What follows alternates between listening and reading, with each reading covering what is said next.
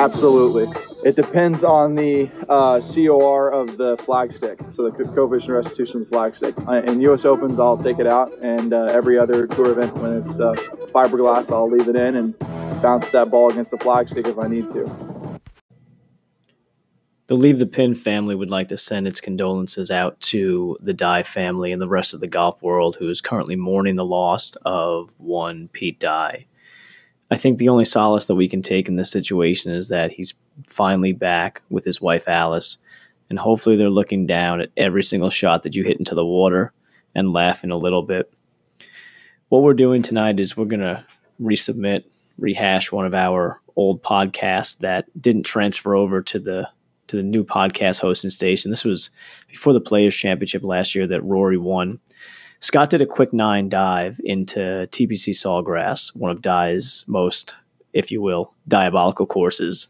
Um, I love the way that that Scott was able to get into kind of the players' minds and everyone that's played the course and give you a little bit about the history of the course, maybe some quirky things that you didn't know about. Some of the things that people don't know about Pete Dye is he was born in Ohio in 1925. He was the son of an amateur golf course designer and learned the game at a very early age. People don't realize what a good player Pete Dye was. Competed in five U.S. AMs, a British Amateur, and a U.S. Open. Finished tied with Arnold Palmer, eight shots better than Jack Nicklaus that year. His true love turned out to be constructing golf courses, not actually playing them. Him and his wife Alice designed some of the greatest courses in the world, and you can thank Alice for the 17th hole at TPC Sawgrass. Alice was an excellent golfer as well. She played at Rollins College and set a path that is probably unmatched in terms of courses that you know and eye candy for most golfers. Now, some of that eye candy turns out to be visual tricks that Pete Dye was great at bulkheads, island greens, etc., etc. So, the next time you hit a ball in the water or it hits off one of the railroad ties, look up to the heavens and just give a little wink.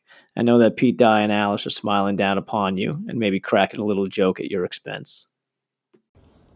The year is 1978, and construction is about to begin on a new golf course with a unique concept. What was once swampland would become the first stadium course, a new idea in golf course architecture, which incorporated elements that enhanced the spectator experience, along with three finishing holes specifically designed to bring dramatic moments that would be better than most. This is a Leave the Pin In Quick 9, and today I'll be sharing the history of TPC Sawgrass, home of the Players' Championship. The first Players' Championship was contested in 1974 at the Atlanta Country Club. Fittingly, the winner was one of the greatest players and champions the game has ever known, Jack Nicklaus. Jack would go on to win again in 1976, the last players to be played at rotating courses. The next five will be played at Sawgrass Country Club, which is about a mile from the tournament's current home. Jack won one of those too. Deane Beman, the PGA Tour commissioner at the time, played there in 1974 and decided that Sawgrass was the right place to host the tour's flagship event going forward. A few years later, the tour tried to buy Sawgrass, but their offer was refused. Beman felt that in order to move the event to the next level, they had to have complete control of the venue, and thus the idea for TPC Sawgrass was born. Beman hired a friend, Bob Dickinson, a two time tour winner, to scout out property in the area. What he found was a 417 acre plot of snake infested swampland. It was here that the PGA Tour chose to build its home course. The price was right, just $1. Despite the minimal cost, there were a number of players who were vocal about the tour not needing to own and maintain courses. Beman allowed the players to vote. When all was said and done, the vote was 100 to 4 in favor. Now, with a green light, Beman needed a design. For this, he turned to the designer of the course he felt set the standard for tournament golf at the time. The course was Harbour Town. The designer, Pete Dye. Beman called Dye personally to ask him to build the course. Pete's wife Alice thought it was a terrible idea. In her mind, the organized, efficient, and perfectionist Beman was a bad match for Dye's style, and that Beman would get in Dye's way. She was wrong. Pete would be given free rein. On his first trip to the site, Pete Dye stood in the only dry spot he could find and thought to himself, I don't think we'll ever finish this. Dye's next task was to draw up plans to show the bank in order to secure funding. Dye delivered the plans, the loan was given, and days later, he was on site with project manager Vernon Kelly. Kelly brought out the plans Dye had delivered to the bank. Dye told him to put them away. He had no intention of ever using them. While Dye was given freedom, Beman did have some ideas. In a conversation with Dye, he proposed three tough finishing holes. The holes would tempt players to play aggressively, but have severe punishments for bad shots. This, along with Dye's idea to have large mounds surrounding several holes, which would provide unobstructed views of players on the course, led to one of the most unique courses ever built at the time. In this day of computer aided design, it isn't hard to imagine a course like TPC Sawgrass being designed and built. What is hard to imagine is that Dye drew out the plans for the course on the back of a placemat during that conversation with Beman. Hastily drawn plans aside, construction was not without its challenges. The land was so inaccessible that the groundbreaking ceremony was held three miles up the road. Workers had to wear waders and snake boots. One worker got bit by a poisonous snake and it took weeks for him to recover. At one point, Vernon Kelly fell into a pit that alligators were using to store rotting play, prey to consume later. there was so much overgrowth that goats were brought in to clear the land by eating as much of it as they could. A special vehicle had to be used to travel around during the early months of construction. This vehicle was shot at frequently by locals who were used to hunting on the land that is now TPC Sawgrass. At one point, Beman asked Dye if they were on schedule. Dye told him yes. Dye asked Kelly, Can we get to the course yet? Meaning, do we have access to the land that the course was going to be built on? Dye was told no.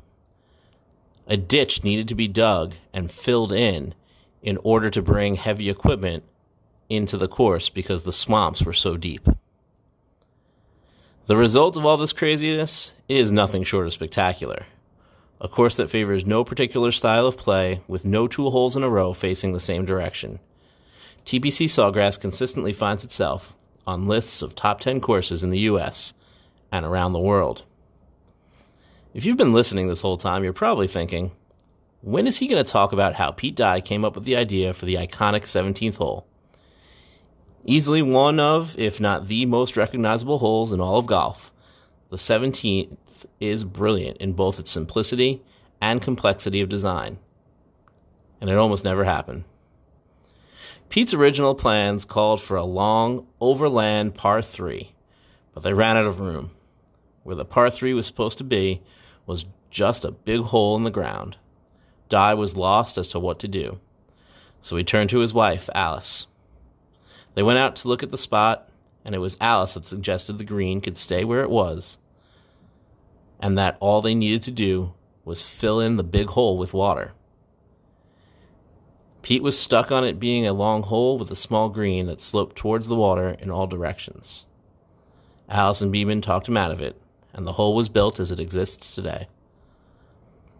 Once construction was complete, a year later than originally planned, the 1982 Players' Championship was the first to be played at its new home. Golf legends Jack Nicklaus, Arnold Palmer, and Gary Player were all on hand, and all three missed the cut. In the end, Jerry Pate won using an orange ball and celebrated by pushing Beman and Dye into the water on the 18th hole before diving in himself. Fun and games aside, the next year, Tom Watson's meeting with Beman overshadowed 24 year old Hal Be the Right Club Today Sutton's first players win.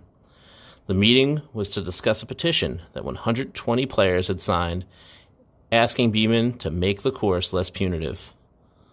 Watson described the course as a chore to play. Nicklaus, Craig Stadler, Hale Irwin, and Ben Crenshaw joined in as vocal critics. In the end, Beman agreed, and the slope of some of the greens was made less severe. Today, debate rages on about whether the Players' Championship is the fifth major, but there is little argument that TPC Sawgrass is a venue worthy of golf's best. It continues to challenge the world class players that take it on annually to try to win one of golf's most prestigious non major championships.